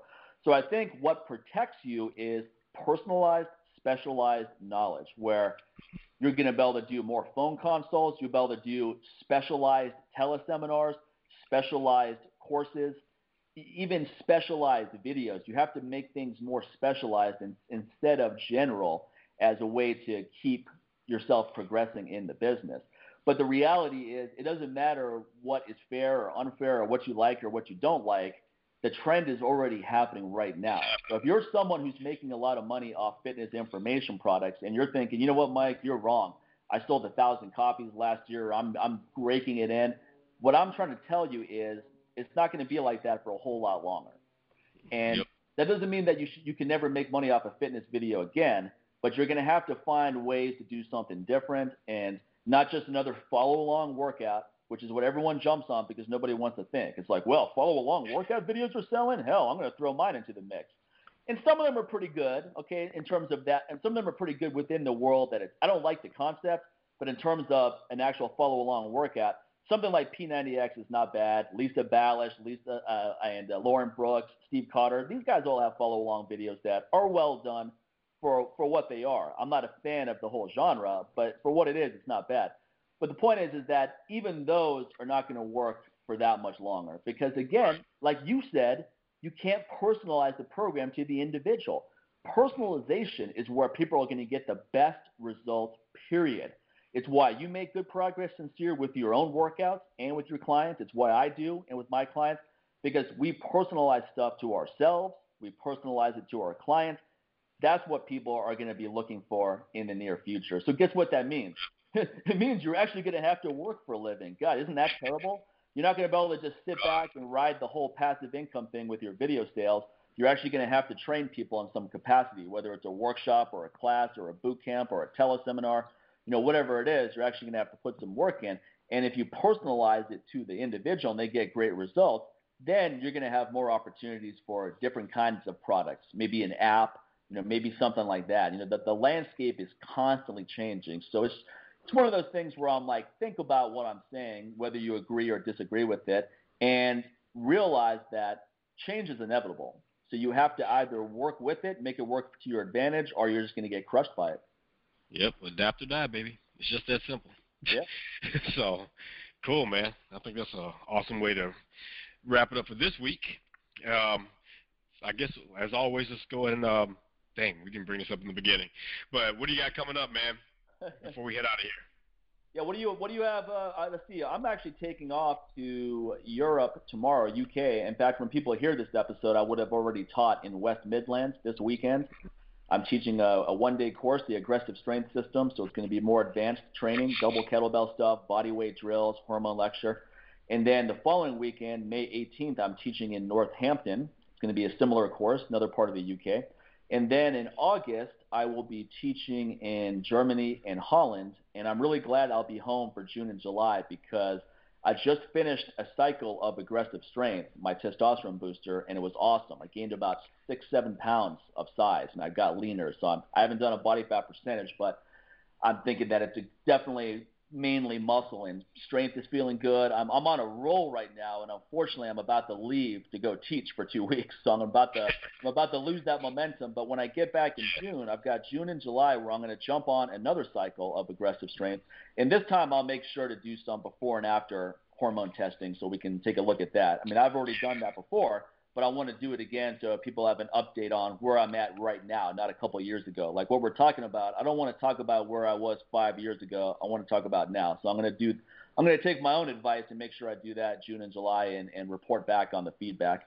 And then in August, Germany and Holland. I've got New York City in September, Vancouver in I think November, and probably a, a few more international courses I'll be adding very soon. How about yourself? What do you have going on? Well, actually, yeah um, by the time everyone hears this one, um, just like you, this weekend of the week of this call, this podcast right here. I'll be in Chicago teaching a new Warrior Complete Athlete workshop with Ken Blackburn. That's going down um, May 18th and 19th, two days Chicago, Phenomenal Fitness, um, right in the heart of downtown Chicago. Um, then after that, about two weeks from that, also teaching another workshop with Ken Blackburn in New Orleans um, at Cypress Fitness. It's following the. It's going to be a day after the IKFF um, competition in New Orleans. So I'll be teaching body weight specifically at that workshop, and then after that, I'll take a couple of months off as well and then I come back in September, have a workshop coming in Killeen. That's a date that we had to change, so um, that date will be pending. I believe it will be like the second Saturday in um, September. So it'll be on my website, so it'll be updated with that date. And then we have October, so I'll be teaching alongside Ken with the IKFF for certification here in Houston, Texas, at, our, at my gym, at my Mike House in my gym. So we'll be teaching that. And other than that, man, just still working on um, finishing up the nutrition software program. And like I said, it's funny that you were bringing up the thing about um, about the testosterone booster. Yeah, I'm getting ready. I'm about halfway through my cycle here, and so I'm about to wrap it up and have to take a month off. But just like you, this next time around, I'm definitely going to um, get my hormones tested so I can have some markers to go along with what's happening here. Just like you, I don't want to just keep, you know, going back to you know my numbers from like last year or the year before. Right. But I can tell you this, you know, I did get on the scale this morning, and I can honestly tell you after a cycle and a half, I'm up eight pounds of muscle. Nice. So pretty much the body fat has gone down as well. It's gone down by three percent. Right. And but screw the numbers. Let's just talk about how I'm feeling in the gym. Right. It's to the point now where I have to tell myself today you will take a day off. but I'm constantly thinking about I want to go deadlift today. Oh, I just want to just I just want to flip tires for just many times as possible for like 30 minutes. You know, just this is the thing. These are the things that start to happen. Right. you, you start you're not instead of just always like, oh man, I know I got to go train today. You your attitude is more like, what am I gonna do today? What am I gonna do tomorrow? I can't wait till tomorrow. Oh man, I'm making progress. Wow, that was a PR. There's another PR. Did I write that down? Look back a year ago. Oh wow, look where I am now. So that's what starts to happen, and that's when like wow, training is fun again, and it's and everything becomes fun, even business. You know, just because your mind is just so boom, boom, boom, man. You're just constantly thinking like, hey, I'm gonna start this project. I'm, I I think I'm gonna finally do this now let me go ahead and do this, make it happen. And you going through phone calls, you're making things happen. Next thing you know, the day is gone, but you've done a million things and you got it done. Your little to-do list has just got a bunch of like lines scratched through everything. so that's pretty much where I am now with that. So like you, man, it's like that one month off. It's like, all right, just calm down. yeah, yeah, no, I mean, it's one of those things where I can't wait to get back on. I think I'm I'm halfway through my second week, and it's actually good timing because I'm about to take off to go teach in Europe for two weeks. I don't really mm-hmm. get a lot of workouts in in between courses, so it's not really the optimal time to take the product is when you're traveling and doing things like that. But when I get back, June and July, I'm not going anywhere, so I'm really going to crush it on training. I'm going to dial it up hardcore, and I, I can't wait. You know, June and July are going to be awesome. It's going to be really good months for some progress. But also a mutual friend of ours, CJ Swaby in UK, he he sent me a video testimonial on how I saw that yeah, the aggressive strength testosterone booster has been work. He's been loving it, and he he had a clip of him deadlifting 455 pounds 12 times. 12 times in, like what a minute? And I think that was his max not that long ago. I think last year he was like maybe, was. maybe like 500 pounds for a max. He was just coming off a bad back injury and he was getting back into it. CJ's a tough guy. He's a very mentally tough guy, really good guy.